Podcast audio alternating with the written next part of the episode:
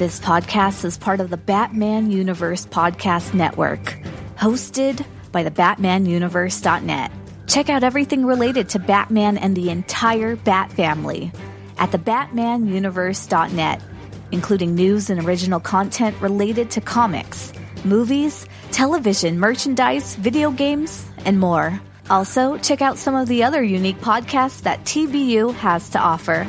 Consider supporting this podcast by becoming a patron on Patreon. Even $1 can go a long way in supporting this content that you enjoy. Look for a link over at thebatmanuniverse.net to offer your support now.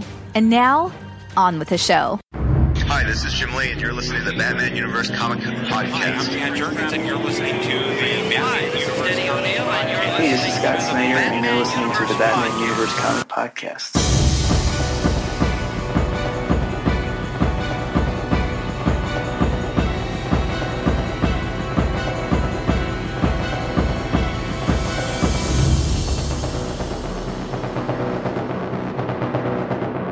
Hello, everyone, and welcome to the latest episode of the Batman Universe Comic Podcast. I am your host, Dustin, and Ian and Steph are here with me, and we are covering the comics from the past two weeks, including Batman and Detective Comics. And for those of you who are unaware or skipped the last episode, the format is going to be in flux for the next month and a half, and I announced on the last episode that I'm going to be leaving the comic cast at the end of December with our very last episode of the year. Um, so if you haven't heard or listened to the last episode and you want to know more about that, I strongly suggest checking out the last episode.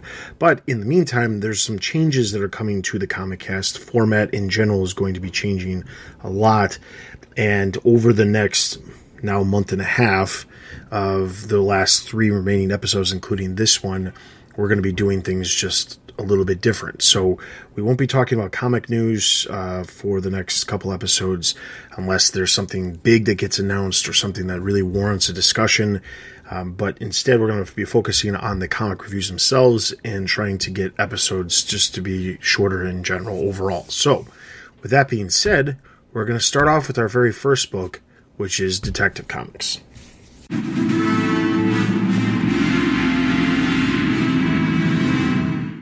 Mount Hope Cemetery. Nora Freeze finishes constructing an unseen ice sculpture. Sometime later, Mr. Freeze and Batman arrive to find that Nora left a mausoleum with Victor's name engraved on it.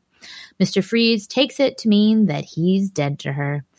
Victor then confesses that he backed into LexCorp that he hacked into LexCorp to find out more about this serum that brought Nora back. The serum was from a flawed experiment Lex Luthor was tinkering with from the Forever Evil storyline. When injected, it makes its recipients mentally unstable. Mr. Freeze admits that he thought he could stabilize the serum and went ahead with injecting Nora anyway. Obviously, Victor's modifications didn't work, and Nora succumbed to the serum's effects. Batman probes Victor's mind for any clues as to where Nora might have gone next. At the Gotham Museum of Art, Victor says there is a statue called Little Dancer that brought Nora to tears. The two men the two then drive off to the art museum. At the museum, Nora freezes two security guards near the little dancer statue. She sends one shattering to the ground, killing him. Before she can kill the second guard, Batman and Mr. Freeze intervene. Victor tries to reason with his wife. He explains that the serum has made her unstable. It's no use. Nora engages Mr. Freeze and Batman in combat. They fight until Batman captures Nora with a rope that raises her body temperature. She's about to pass out when Mr. Freeze takes Batman out, trying once more to reason with his love.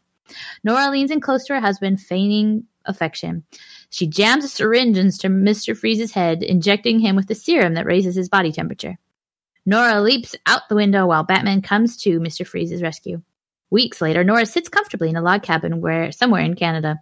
She holds aloft a snow globe with a little dancer statue and says, This world isn't going to get warmer, it's going to get colder, a lot colder. At Arkham Asylum, Batman says goodbye to Mr. Freeze and Arkham's cryogenic, cryogenic wing.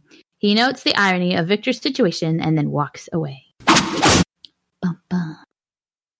Well, how did the ending compare to your expectations?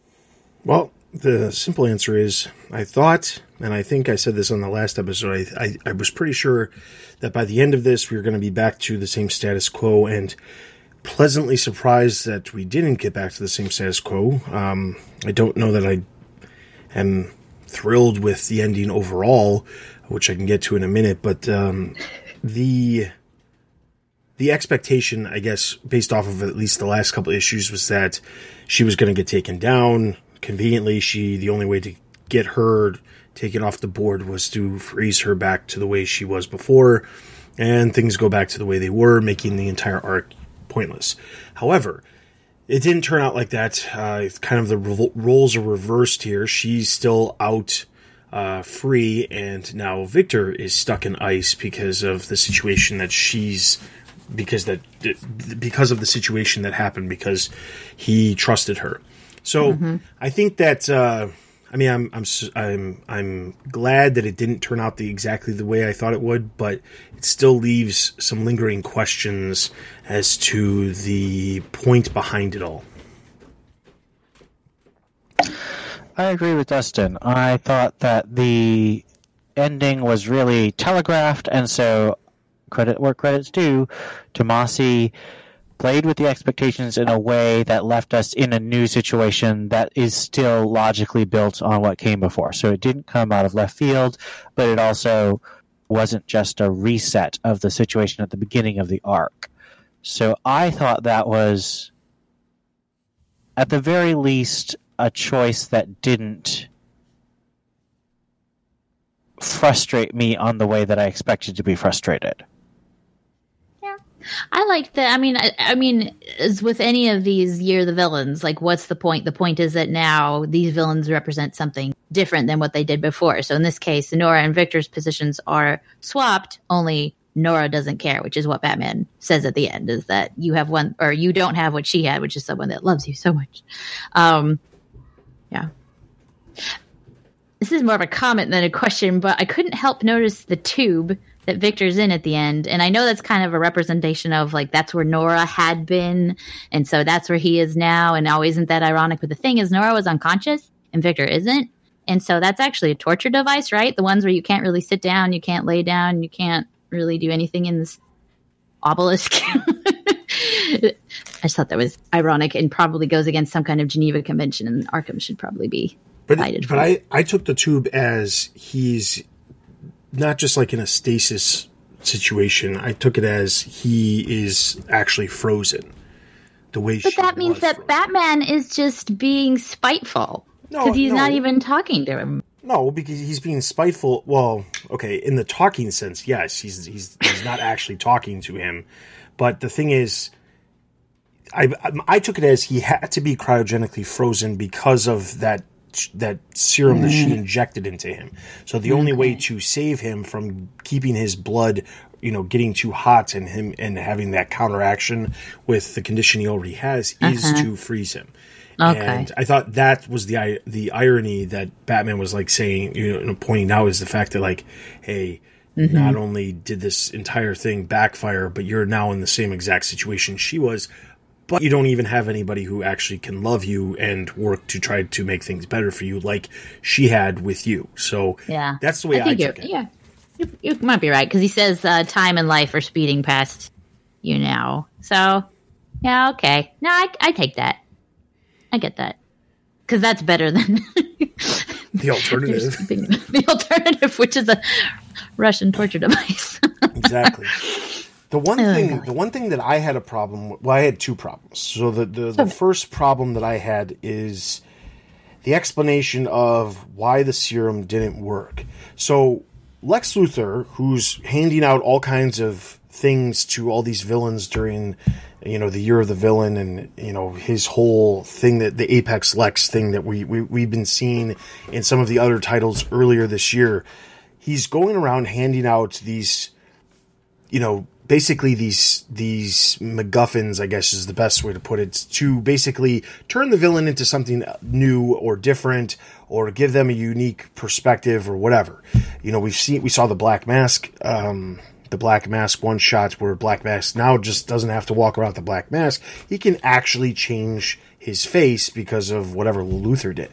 The thing that I don't understand is out of all like the whole point was that Luthor could do whatever he wanted. how is it that Mr. Freeze, what he got out of the deal with Luthor was that he got a serum that Luthor was previously working on that didn't actually work? I just feel like maybe that would be this maybe that would be the answer if Mr. Freeze like having Mr. Freeze side with Luthor backfired on Luthor and be like, well, actually, the serum I gave you doesn't do that. But he didn't do anything like that. So I don't understand the reasoning of why it ends up backfiring on the villain that makes the deal with Luthor. That part I thought was weird because we haven't seen that with some of the other deals that Luthor has done with other villains. Like there's just a deal. And in some cases, the stuff that he's like handing out to other people is way beyond just here i've got this thing in my my drawer over here that you can use for your your wife it, I want to push back a little bit on what you're saying there because in Deathstroke, the uh, gravity drop that he gives to Deathstroke's son Jericho actually does prove to be a double edged sword and create more problems than it solves for him. So I think that a lot of writers are choosing to try and show that the consequences of someone who has a selfish or evil motivation accepting great power isn't going to be that they get everything they want, that there are going to be drawbacks or unintended consequences to their newfound power level. I don't, And I I don't, I don't disagree to that, but I don't think that was the case with like the vast majority. I mean, like let's be honest. What did Black Mask lose in this situation? He's using. Well, it I was about to say, selfish like, reasons. What made them famous or what made them them was taken away. And if, in a way, even though they may have new ways of committing crimes, I think having your identity taken away is is kind of gut wrenching in a way. I don't know. Like I, even though Riddler kind of ended on a interesting note, I still felt really bad for him because it's like your whole thing, your your question mark sticks and your green hat, like that's who you were, and now it's all gone. I don't know. And I think there's a real question of what Luke uh, Apex Lex actually wants to do with these Year of the Villain gifts. Like, does he actually want to help them get what they want, or does he want to destabilize the world in pursuit of his Perpetua weird world, galaxy, multiverse ending, whatever? I mean that that's an excellent question. Um, I think the the my concern is I'm not sure that we're going to get. I feel like this year of the villain event has been building to something, and I hate to say this, but I don't see it ending in a way that's actually going to feel satisfying. If for no other reason than it's lasted a really long time. I, you know, I'm just trying to think of some of the other TBU books that we cover on the site, that we're still covering on the site that have dealt with you're the villain, and there's been some, but like they haven't wrapped up their story yet. Detective Comics is now done. They've they've told their story, but like Batgirl's not done, Red Hood's not done, Nightwing's not done. They still have at least one or two more months, you know, tying, you know, t- telling the story that they're trying to accomplish before it actually wraps up. And I'm just think, sitting here thinking, okay, so this is a really really long event.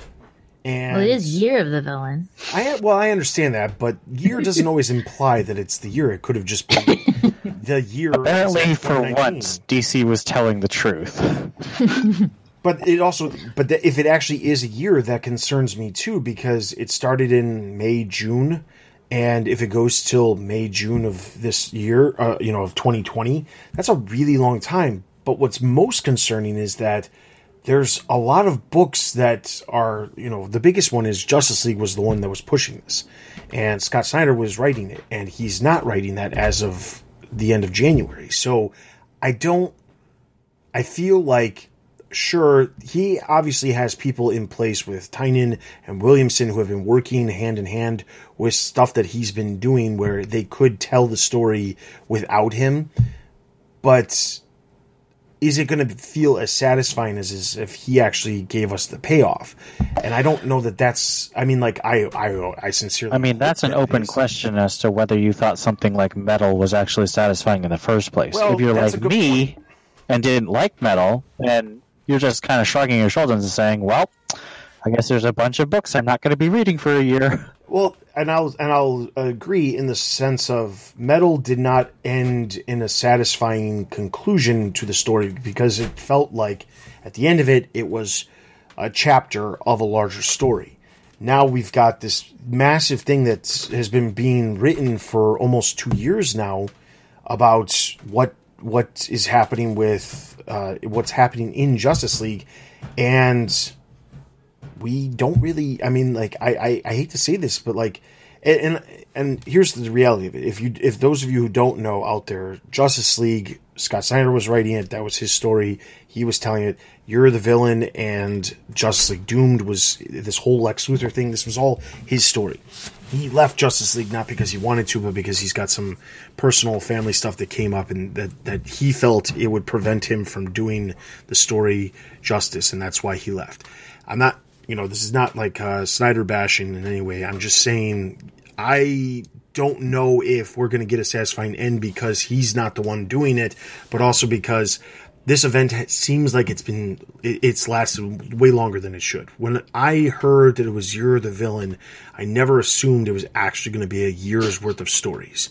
And I think the the biggest inclination that it wasn't going to be a year's worth of stories was that Batman, well, at least when around the same time that Year of the Villain started, we knew that Tom King was coming off of Batman in December.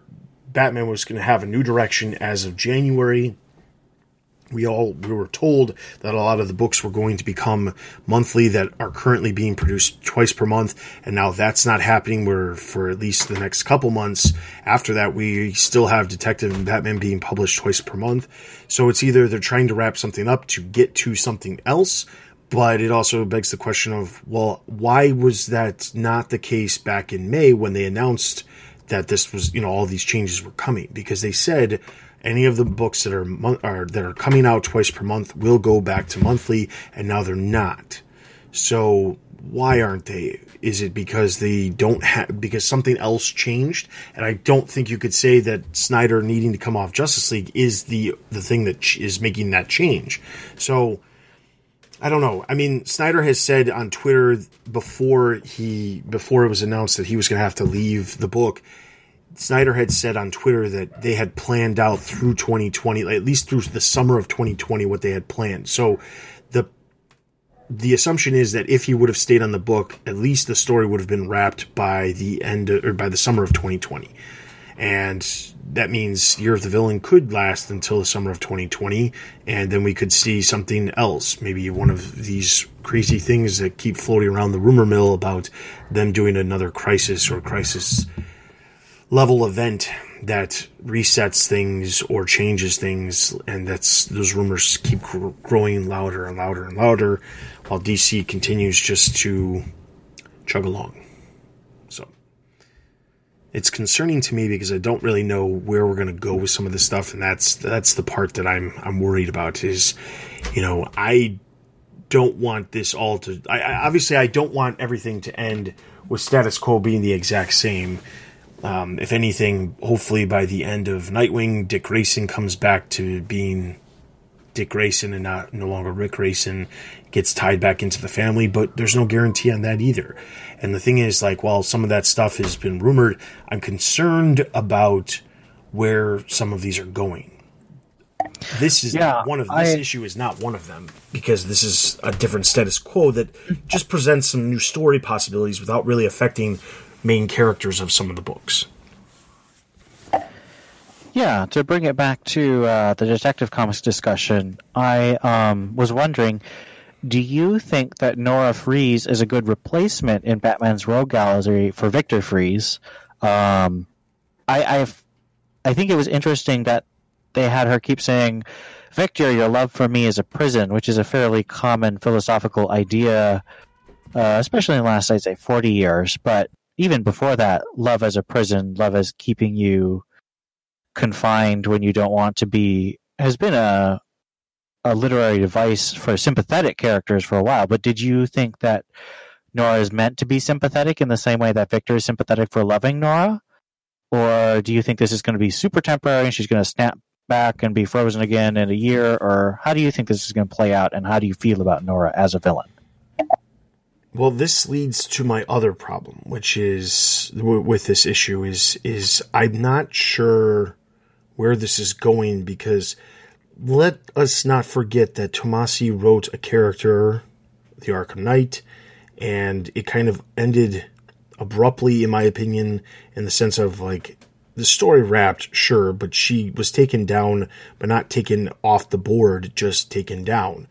And they left it very open ended at the end where she could easily come back if they wanted her to come back. But here we are, time, you know, a significant amount of time later, and she's not back. So the thing is, is Tomasi setting her up to be utilized by somebody else, or is he planning on coming back? Because if the whole point of this story was just to set up a character who is more murderous or more hell bent on destruction than Mr. Freeze is, because as they pointed out throughout this story arc, Mr. Freeze has said uh, to Batman, you know, I never did anything that wasn't with the intent of bringing her back. I did this all for love. And which is debatable depending on what writers we're talking about. But we'll true. give that's true. Uh, right, I'm not gonna. Uh, I'm not gonna argue that. I mean, there's definitely some writers who have written the character differently. But yes, the thing is, that's the main characterization of the character, in my opinion, is that a lot of what he does and a lot of the things that we see him do deals with getting money so that he can, you know, do whatever he needs to do for getting her back. His main goal is to get her back. You know, out of out of the cryogenically frozen state that she's in, get her back to him. That's what he wants. Unfortunately, it doesn't always work out like that. And then even when it did work out and he was able to get her back, she's then decided she doesn't want to be with him anymore. So I think my problem is that if the intent for this character was just to take Freeze off the board, who sometimes can come across as a character you can be somewhat sympathetic to because of his reasonings of why he's doing what he's doing, and replacing him with a murderous person who has no reasons to do what she's doing other than she's pissed that she's in this state that she's in because of Victor. That doesn't seem like an upgrade. It seems like just another character. I mean, don't get me wrong. I'm all for more female characters, and and actually, Tomasi's got which, more female villains. That is because Tomasi did the Arkham Knight, which was female, and now Nora mm-hmm. Fries is walking around as another female villain, and I'm all for that because there's honestly not a ton of female villains within Batman's Rogues Gallery that are focused on outside of like Catwoman, Harley Quinn, Poison Ivy. Occasionally you'll see some other ones like Magpie or Lady Shiva, but they don't get a ton of focus all the time. So I'm all for another character that's female, but I don't know that this is the right way to go about doing it because it puts Mr. Freeze off the board. You know that's not going to last for no other reason than someone eventually will want to write the character and then it's a matter of okay, so then the setup for this character to become something, does anybody actually do anything with it? And that's the part that concerns me is because the Arkham Knight was the same thing. He set the character up so that somebody could use them, but will anybody actually use them, or will that stuff just be ignored in the future and not come up for a really, really, really long time? And that's the part that I I'm concerned about. I am all for creating more characters, and especially with these ones that are rooted in some sort of other Batman mythology in the sense of like the Knight character derives in some ways from the fact that there's an Knight character in the video games.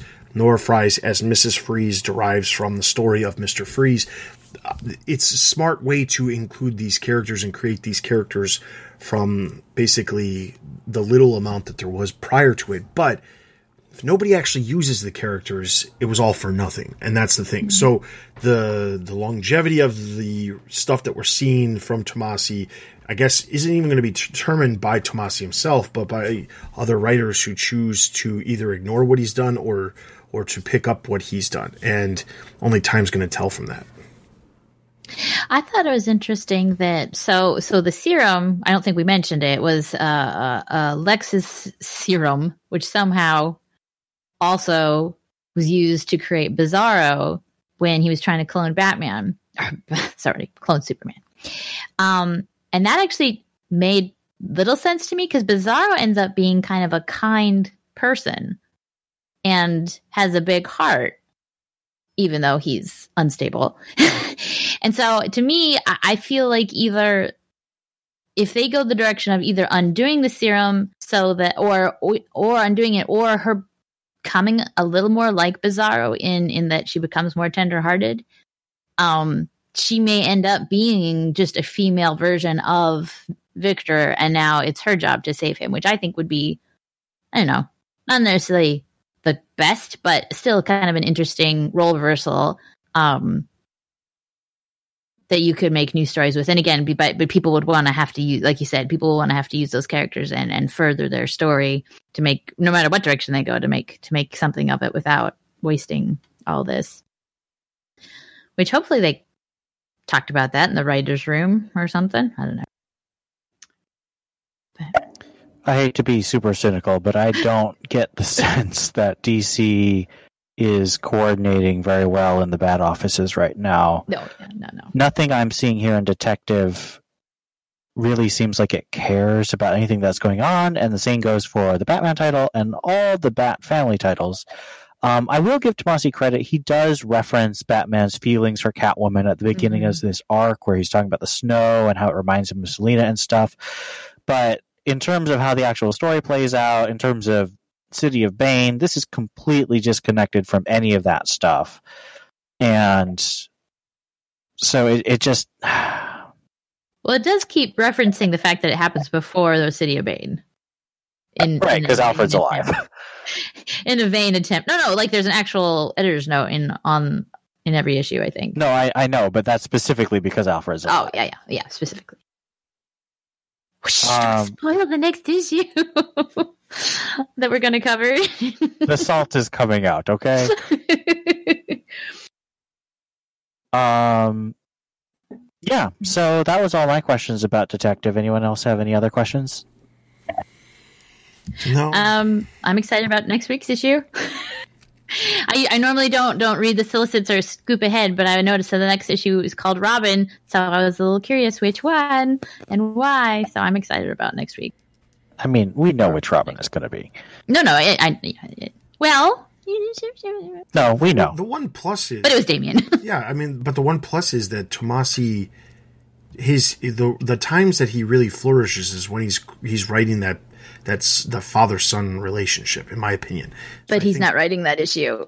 Oh well, okay. Wait, who is doing the guest issue? Tom Taylor is writing it. I'm right. so excited. So I expect someone's going to die horribly. yes! I'm so excited! because you hope that Damian's the one? no, not Damian! He never kills Damian. Damian's always okay. It's true. All right. So, Detective Comics, I'm going to give three and a half out of five. Um, three, three, three out of five. Yeah, three out of five. I if they had ended with uh, resetting and Nora was frozen again, I would have given it like a two, just because it was so boring. he exceeded that, and that was clever, and the art was strong. So three out of five. All right, and over on the site, Scott gave it three and a half, so that's going to give Detective Comics number ten sixteen a total of three out of five batarangs. Let's move into our next book, Batman.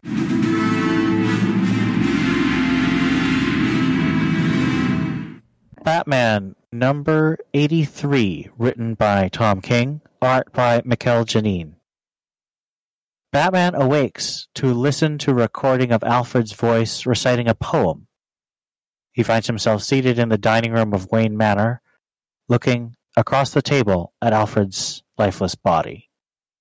As Alfred's voice recounts fond memories of raising Bruce as a child Batman rushes across the table and cradles Alfred's body with tears streaming underneath his cowl. Batman carries Alfred across the table, lays him on the couch, and covers him with his cape. Alfred's voice continues to remember young Bruce's smile. As the recording goes on to speak about watching as Bruce took the vow that turned him into Batman, Bruce looks up from Alfred's body to words spray painted across the wall saying, You are not Batman. As Alfred's voiceover speaks about Batman turning his pain into hope, Bruce tries to exit the room only to find the doorway walled up, and Batman begins to punch and kick at the wall, with ba- Alfred's voice speaking about standing by him in his missions only in the hopes of seeing Bruce smile again. As Batman screams in rage and grief, he begins to destroy the entire room around him. Alfred's voice speaks of finally seeing Bruce smile, as he waited for Selina in Batman number 50, the day they were to be married. As Alfred kneels on the floor, sorry, as Batman kneels on the floor, Alfred's voice explains that he made the decision to lie to Batman that he was safe, knowing that it would result in his own death, and telling Bruce that the day will come when Bruce will smile again.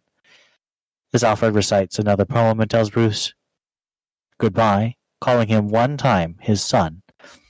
Batman stands in front of the portrait of Bruce and Alfred, removes his cowl, and wipes tears away from his eyes. The bricks in front of the doorway explode, and Batman turns to find Catwoman in the doorway, with Selina telling Bruce, He says you're ready. Bruce follows Selina down a hallway, silently past the members of the Bat family, as he puts his cowl back in place, to find Thomas Wayne in his own study, wearing civilian clothes and smoking a pipe, as Psycho Pirate and Ventriloquist stand behind him. Thomas asks Bruce if the death of Alfred um, has finished his desire to be Batman. Bat- Thomas has taken everything from him his city, his family, and his woman, Selina.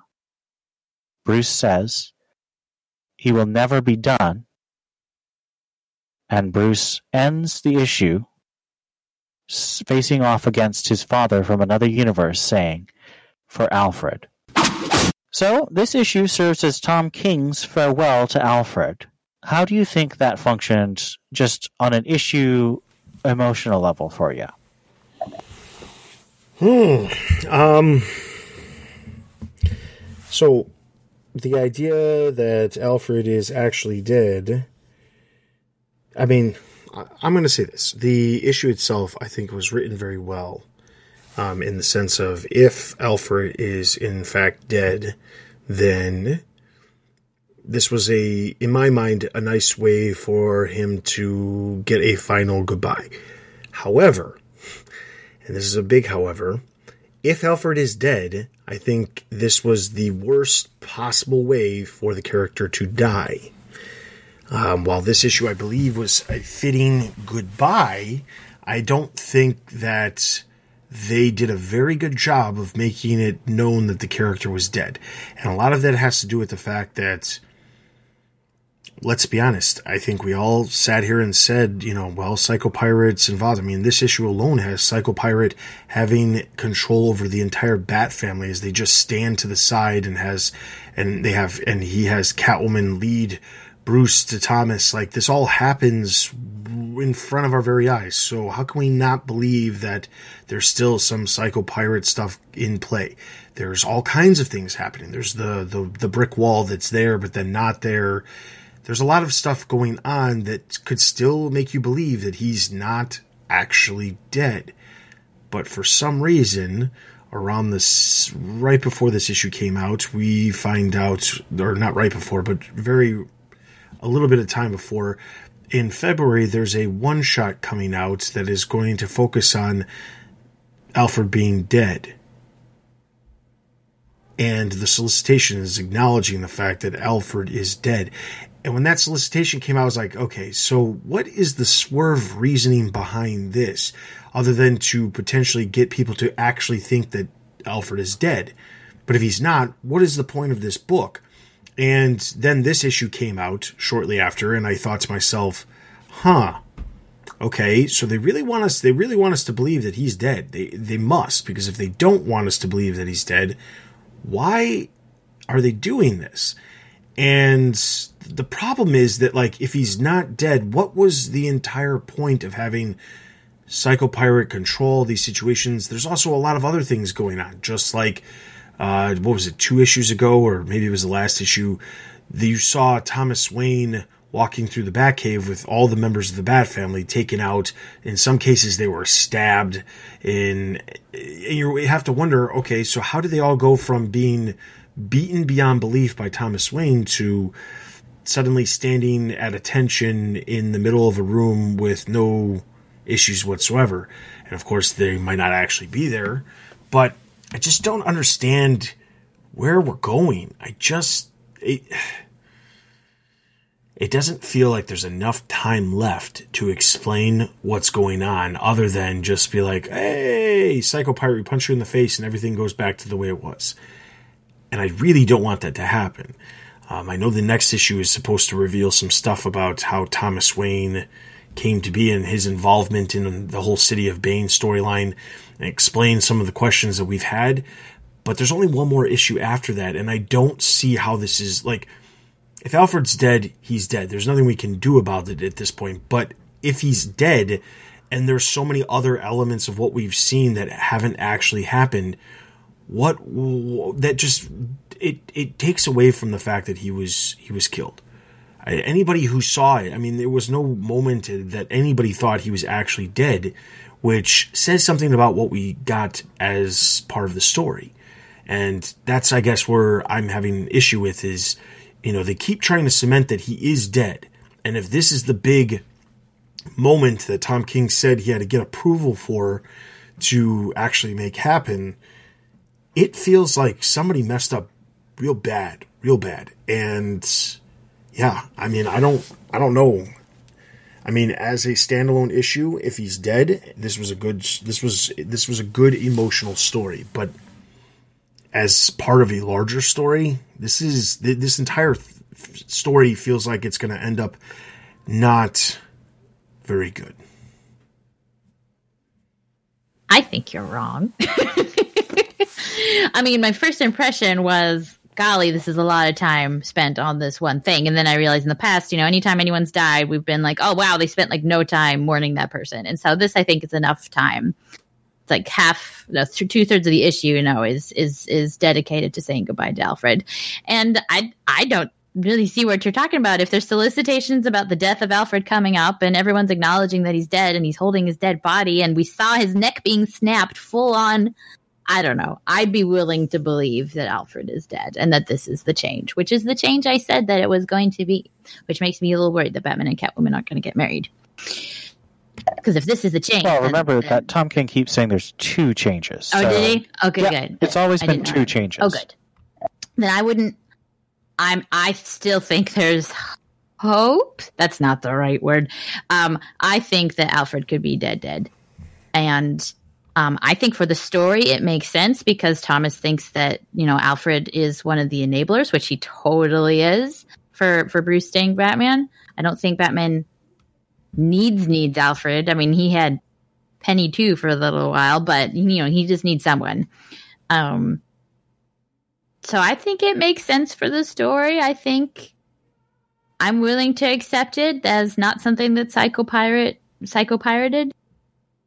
Um, the Bat family being there. I mean, if we are going the Psycho Bat or Psychopath, the the Psycho Pirate route, I mean, it's possible they're either acting or are under some kind of thrall or something.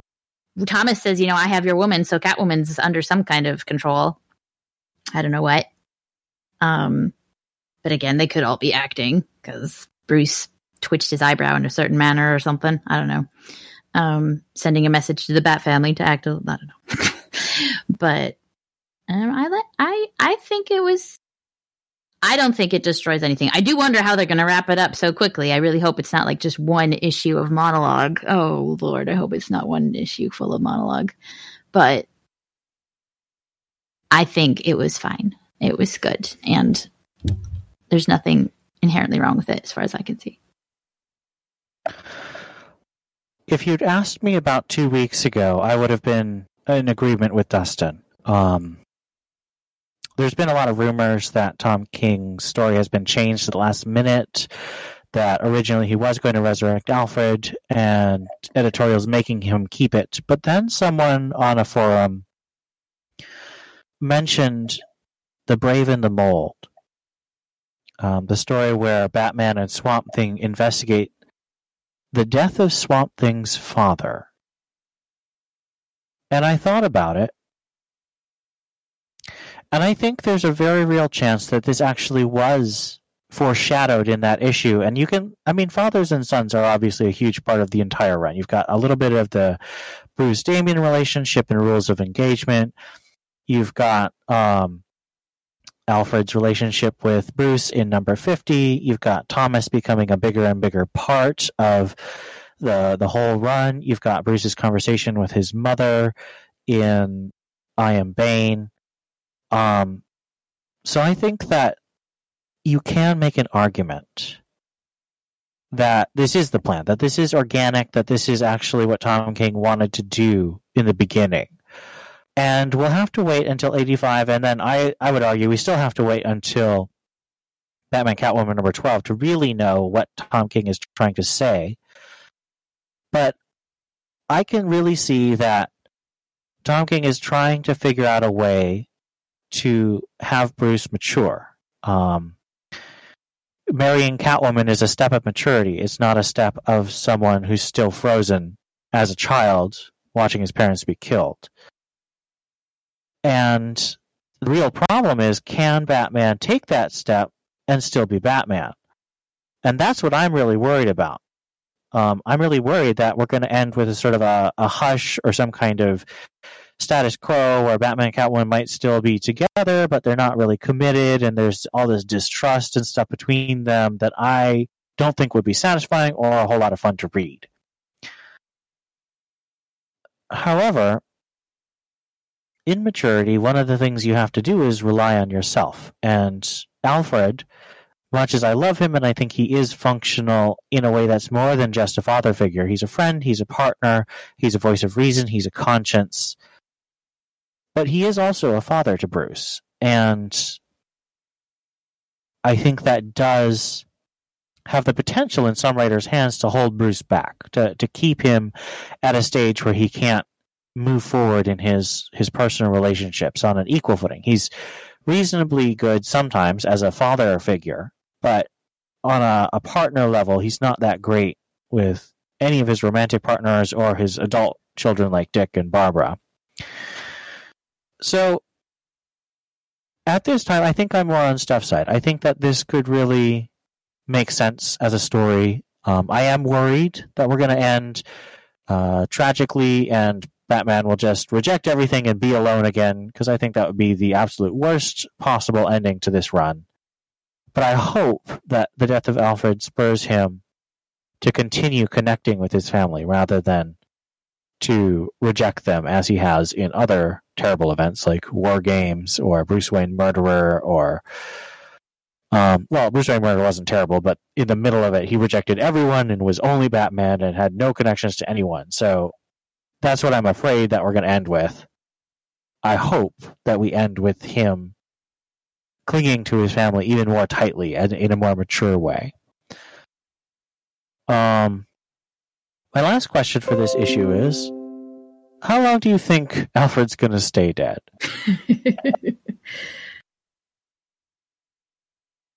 like as a zombie?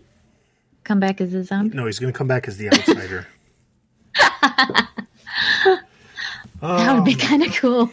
well, the reality of it is that if uh, there's some sort of crisis level event, he very well could be dead and then is back by middle of next year, which doesn't help the entire situation. I also have to wonder. I also wonder if the if I guess the the the, the question. I guess I have to wonder if the intent is to get Alfred off, like you like like you were just saying, Ian. I what what would be the point? Like I don't know. I, I there's there's definitely something to those rumors because there's another reason why we haven't gotten Batman Catwoman. You know, it's not coming out in January like they originally said it was. It's not coming out in February. It might not be coming out in March. And p- part of the initial explanation was, well, it's not coming because uh, Clay Mann needed a little bit extra leeway to get ahead. Okay, that that was fine for the first month, but the second month didn't make any sense, especially since we knew this project was happening all the way back in May of, of this year. So he already had a seven month head start to get the first issue going. So the only thing that could I could think of is they're giving him more of a head start, and they're going to wait to keep Batman Catwoman until after they do whatever they're doing.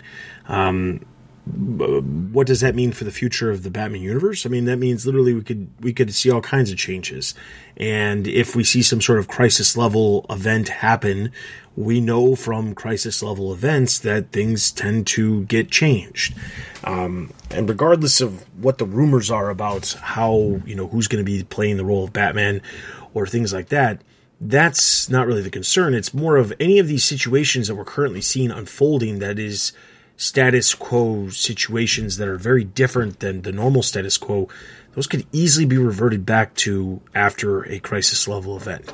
So, if Alfred actually is dead, while I stick by my this was not a great way of having him go out, um, just because I don't think anybody ultimately cared because nobody thought it was real. If we need to get a one shot two months after the story ends to solidify the fact that he is dead, there's also something terribly wrong with how it was portrayed in the story because if people still don't get that he's dead, then there's that. So while I have a problem with that, I can see it easily being reverted back if there's another if you know if there's a massive event next year like some of the rumors currently out there are suggesting. Disagree with a little bit with with the way it was done isn't good because and, and I mean it depends depends on your preference of how someone dies, but um, I think sometimes for me some of the most poignant deaths are the ones that that seem like plain and and just regular like like buffy the vampire slayer was always about crazy things happening and vampires and monsters and people sometimes would die but it was always big and emotional and they had their farewell and go get the you can do it and then there's this one random episode where buffy's mom dies of cancer and Buffy comes home one day and her mom's just lying dead on the floor because of an aneurysm in her head. And the whole episode is just saying goodbye to Buffy's mom. And the whole thing is just so sad because it's so natural and so pointless.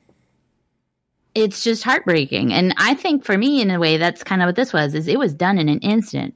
Alfred has, I mean, none of them have superpowers, but Alfred's just a guy. He's an old veteran spy, depending on who, who Alfred was in, in this universe and he's just gone because someone snapped his neck, which is what happens when someone snaps your neck. Like, I don't know. It just I think that's almost more to me in that it was almost so so quick and pointless. It makes it more painful, I think. To me, personally. I think that's a really good point. Um, I was just watching uh, Terminator: The Sarah Connor Chronicles, the show from like 2000, I think eight to nine or something. And they kill off several characters in ways that aren't really telegraphed at all. They're just there one moment and gone the next. And that's, you know, how death really is. You don't have a big uh, foreshadowing. I mean, people don't usually actually say, I'm just a few days from retirement. um, cough, cough. Here's a picture of my family in my wallet. exactly. Like, death is just death. It comes for us all when it's time, and that time usually isn't the one that we expect or want. And I think that the the idea that the Brave and the Bold is foreshadowing to me is really important because that was a long, long time ago, but you can really connect it in a way that still feels organic. So, um, it's not quite as as random and pointless as it could feel, um, but it, it still has that sense of reality I think Dustin's right. I think we are looking at some kind of massive relaunch. We're definitely looking at several major creative changes in the next few years. I think that if Batman Catwoman's in continuity, then we're not going to see Alfred back for a minimum of two years till that one's done. If some of the things that I've heard are true and Batman Catwoman turns into a Black Label Elseworlds book, it's anyone's guess. I think that when Tom King, if this was Tom King's original plan, when he got permission from DC editorial to kill Alfred, he saw it as lasting for a minimum of five years, probably closer to 10 years. I don't think comics really have that kind of staying power at this point. Things are relaunched and rebooted and changed, and new writers come on and want to do something different that turns out to be the exact same thing. So I don't I don't know what we can really predict. But I hope that if this is serious, it lasts for a minimum of five years because I think that would mean it it meant something and wasn't just a stunt. How would you feel if the last issue of Tom King's run comes out and on the bottom it says to be continued in Batman Catwoman number one? You know that's going to happen. I mean, how do I feel about that? Because I know that's what's going to happen. Um, I'm going to be pretty pissed. If for no other reason than, especially if Batman Catwoman isn't solicited at that point, Oh, which I mean, let's be honest, if it doesn't get solicited for March, it's not going to be solicited before that last issue, number 85, comes out. And that's a problem. That's a big problem Yeah. because it's like, well, it's up in the air. Guess what? And then it's going to start screaming Three Jokers, Doomsday Clock, some of these other things that have just been up in the air and nobody knows what's going on because the events or the the big things that are happening in the books are pushing those stories to the side. And while Doomsday Clock was intended to be one of those big stories that was going to shift things, I honestly don't think we're going to be seeing the last issue of Doomsday Clock setting up a, some sort of major event or setting up some sort of major thing that like we all anticipated it, ha- it doing, but it didn't because it was delayed. And I don't want to see I mean, at this Catwoman- point, it can't because the event is all going to be Snyder and maybe Bendis. It's not going to be Geoff Johns, so it can't set up anything. Well, and at this point, it's not going to be Snyder because he's off the board for a little while at least, too. So, I mean, this is, I guess, if uh, you haven't liked what Bendis has done with either, I mean, we've only covered two books here on TBU with Event Leviathan and Batman Universe, but if you didn't like those books, yeah, I would have been okay with it, except when you guys started talking about the delays, and then it's just my heart sinking lower and lower and lower. like, oh, I honestly think that while we do need to wait until Batman Catwoman is done to really say what Batman by Tom King means, I think he is going to try and give us an ending.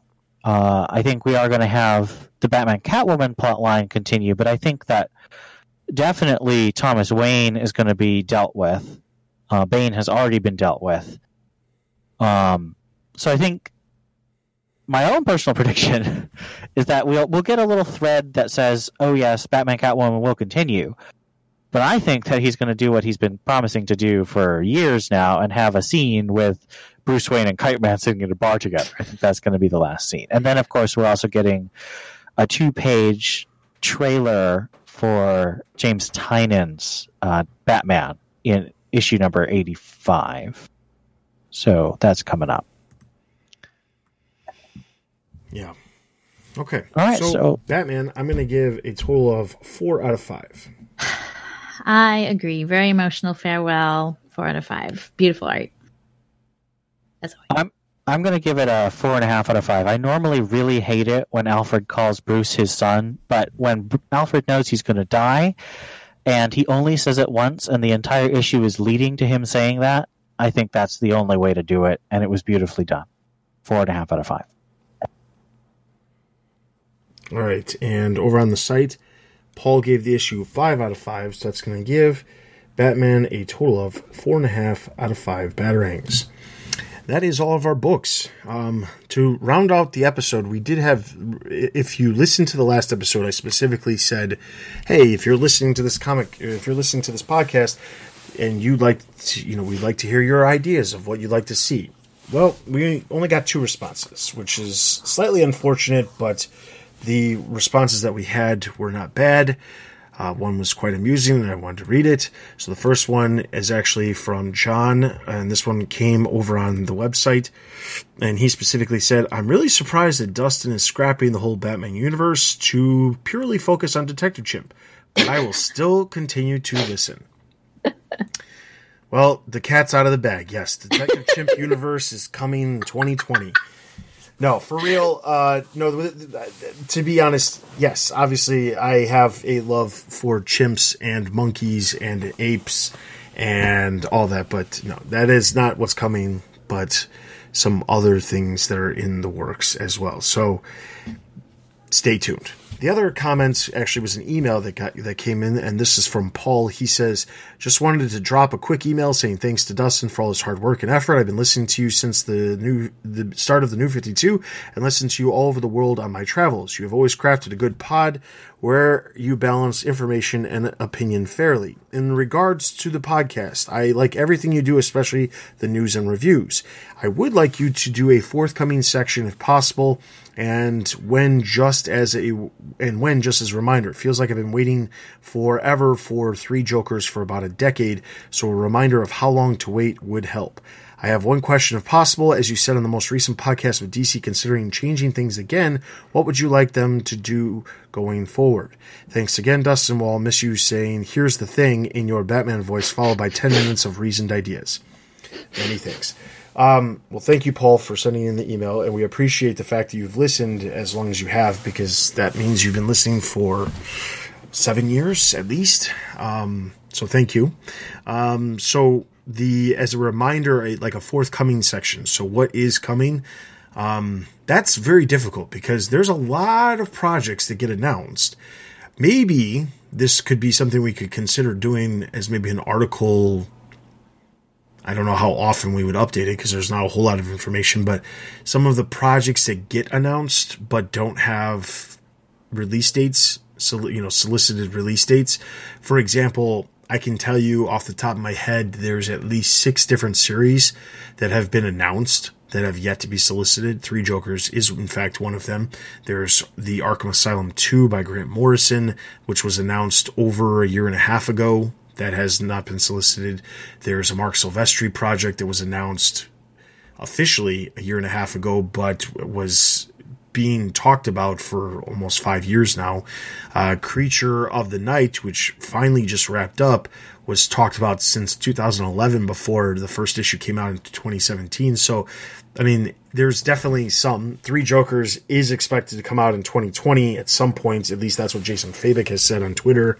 Um, but yeah, maybe uh, maybe an article series every quarter, kind of updating some of these projects, hearing what we hear through the grapevines, and you know what the creators are talking about on Twitter, kind of updating, giving any sort of updates for these projects. That could be an an interesting thing as far as a thing to talk about in the podcast, we could, I mean, we could still bring it up probably every once once a quarter, referencing the article that we write up. But there is not a whole lot. I mean, Fabok has been posting more art recently, but I think it's because he's a little further along, and if not complete at this point, I, I imagine that he's complete because Geoff Johns has been done with Doomsday Clock for a while. That final issue has been over at Gary at Gary Frank's hands since uh, May, and he finished it and announced that he finished it back in I believe August or September. So it's been quite some time since those two creators had their hands on it. So it begs the question of why in the world did they wait till December to release the issue? But I guess that's a question for another day. But anyway, um, yes. And then uh, what would I want to see them do going forward with uh, stuff in general? Well, mostly we because we are obviously going to be focusing very heavily on the Batman universe and less on some of the peripheral team books and things like that going forward. One of the things I would love to see is, and I've said this before, but like a Bat Family title Detective Com- Comics was kind of the answer to that at the beginning of Rebirth, but the only issue with that was it it it did a good job of featuring a variety of characters. There's no question about that, but ultimately it was a story that story arc to story arc focused very heavily. I, I'm looking for more of like an anthology title and let's be honest, DC loves the anthology titles. They do them all the time for the holidays. If they got an anthology title that they could release once per month, that they could slap seven, eight dollars on, and people would actually pay for it, and you had, you know, maybe eight different characters with 10 pages apiece, um, giving eight different creative teams the ability to like work on these different characters and swap out the characters here or there. I would love to see something like that because I think one of the things that happens way too often in the Batman universe is that because there are so many characters part of the universe and part of the Bat family, we rarely get a lot of focus and we can go a long period of time without focusing. I mean, there was a lot, there was a period of time from the time Tynion ended his run on Detective Comics, which was May of 2018, to the time that Batman Outsiders came out, which brought back um, Cassandra, focusing on her. Um, there was the uh, the Batman Signal miniseries that focused on Signal, but before that, it was like a year before since the last time we had seen him. Then Batman the Outsiders came and it brought Signal back, but those characters were just kind of like out there. Currently, we're not seeing a whole lot of spoiler. She hasn't popped up a, a whole lot. Uh, I know she's going to be popping up, at least by the looks of the cover, in an upcoming issue of Young Justice. But there's a lot of characters that don't get a lot of focus, and I feel like if you if you really want to go crazy with the world building, get creators to interact with each other, telling stories that involve a lot of these other characters that don't get a lot of focus. That's what I'd like to see because I think that world building is way more important than they've been putting the focus on. And I assume they realize that because, you know, they talked about New York Comic Con how they're trying to work out this massive timeline. You assume that part of that reasoning is because they want to make sure the world building is there. And I personally think that world building is huge. And I don't think a lot of other people would disagree when you look at other other v- elements within media. You look at Star Wars, world building is something that is being bringing people in to the movies, and you look at the MCU, and while maybe not the com, maybe comics aren't the place that it's happening all the time, it really is an easy place to make it happen because you don't have to worry about arranging as much. You have one group editor organizing and you know connecting the dots between things and it's not like that hasn't happened in the past so there's no reason it shouldn't happen now. But that's how you create something that's really really lasting and really has a lot of people that a lot of characters that different people can get interested in. I think that's something that uh, dc really really needs to do and i think rebirth the intention was there it just hasn't happened. So what would you guys like to see pretty much verbatim what you said. Um, I think, yeah, I don't know if this is exactly what you said, but an anthology where you just have anyone who's not in any big stories right now, or maybe they are, or just random, random. Doesn't even have to be Batman universe. Just people who you don't see very often having their own stories, and then kind of just gauging the popularity of either the writer or the character, and maybe launching their own book or something. I don't know. Like I just bought a forget what season it was. It was some some. Oh, it was just a, it was just a new new creator showcase. Um, and there was a from last year, and there was a little story about Damian and Selina doing a little adventure together and not telling Bruce about it. It was it was kind of cute, and you know I wouldn't mind seeing more of that. Probably I'm in the minority there, but um, yeah, seeing seeing something just more more human interaction between the characters I think is something I'd also like them to focus on instead of being so adventure driven. Which is kind of what they're doing with Outsiders, but Outsiders is also a little boring. yeah, I agree with Steph. It's been really disappointing because there's a lot of great characters, but they're not being used in a way that draws me in. Um, I I think what Dustin proposes is a really great idea. I agree. The anthologies unfortunately don't seem to me to be really utilizing the power of an anthology, which is highlight characters. Instead, we mostly get stuff featuring characters that characters. already have books. Um, and while I understand why they want the anthologies to sell, and if you've got a bunch of people who, you know, the characters are uh, less popular, well, just do a pairing, like do Batman and Spoiler, or you know, Wonder Woman and Cassie Sandsmark, you know, characters who don't have as much focus paired with characters who do have focus. Use the crossover appeal. Don't just focus on the characters who already have books and everyone already knows them. It just doesn't feel like they're they're using those anthologies to the best of their abilities. Um, I think I only have real really two wish lists at this point, other than what we've talked about just now and in my my pitch in the past.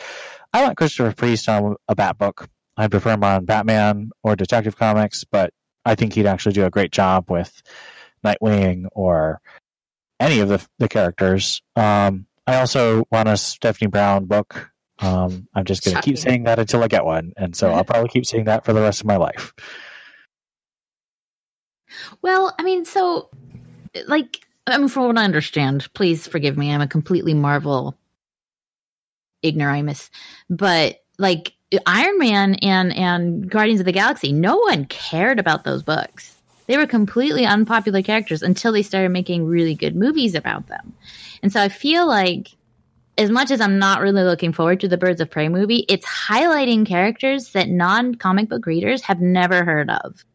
Like like Cassie, like Montoya, like like Huntress, like in general, other than, you know, here and there in the cartoons, those are just name they don't exist. And so bringing them to the mass media's attention may be one way to bring the more books out. And as much as i hate the book copying the movies um it may be one way to bring some attention to those those characters. And so maybe seeing more movies or more more mainstream media featuring those lesser known ones might be good. Because the reason batman's so popular is batman's everywhere. It's like if you if we put the effort into other characters that we did into batman or superman maybe we'd see more of them around too Yeah, I think I think the problem is that there's a really bad disconnect overall with what everybody's doing within Warner Brothers as far as the comics, the hmm. movies, the show, the TV shows.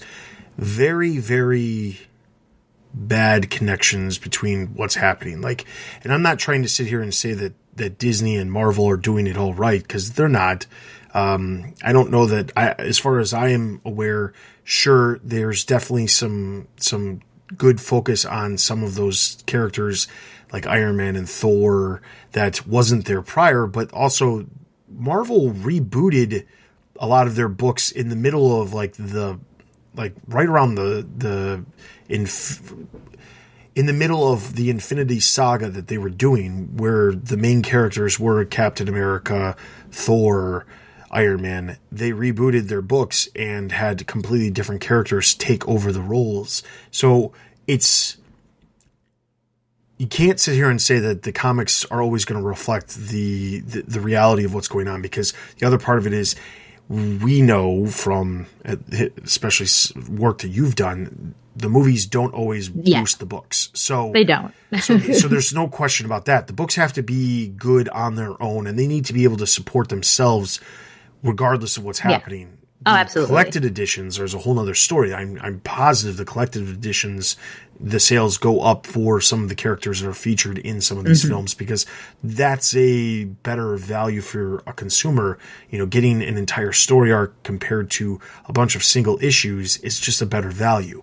Um, right so for that side of it, I could see that. But Marvel at the same time, like they had the Netflix shows. They didn't want to like go full in on connecting to the MCU. They didn't want to have Agents of Shield while it was connected. They very they only had a very few situations that you know intersected, and even then, I mean, let's be honest, Coulson died in the Avengers movies, but somehow he was alive in Agents of Shield, which was because well the, the the show was happening, so he needed to be alive. The thing is, like, they're not a great example of it either. However, they're going in a different direction now, where they've done the Infinity Saga. They have a new slate of movies that they're doing. They have shows that they're putting together for Disney Plus that will tie directly into what's going on. And when you look at what Disney has been doing with their individual franchises that they have, they're very much all about trying to have a lot of different things intersect with each other. Sure, it took some time to like make a lot of that stuff work, but now that it is working, you can see how successful it can be. Warner Brothers, on the other hand, has everything in its own little path. All the television stuff is going in its own direction. In some cases, different directions based off of the fact that there's shows on different networks that don't interact with each other. Um, the DC Universe stuff that we see with Titans doesn't intersect with the same stuff that we see on the CW. That could change maybe with the Crisis stuff, but right now it's not. It's not. The animated stuff goes its own direction. A lot of this stuff just it they do what they think is going to be successful, regardless of whether or not it can tie in with the existing things that they've got going on. The CW stuff is probably the best example of them taking a number of different franchises with a variety of different characters and making it work. But when it comes to the movies and the comics, and even the TV shows in the comics, DC will gladly latch their their their uh, anchor onto something that they think will be successful, but very rarely does it end up being successful for them for them in the long term. So the only thing that probably has worked in their favor is the popularity of Harley Quinn skyrocketed after Suicide Squad, and they just continue to pump out a ton of Harley stuff. But aside of that, I don't really see it going in a good direction because I don't really think that they're looking at this as how can we make a lot of what we're doing super successful and i just that's they're just in a different mindset than what's happening over at marvel slash disney unfortunately. So anyway with all of that being said i want to encourage you guys to head over to the site to check out all of the other podcasts that we have to offer.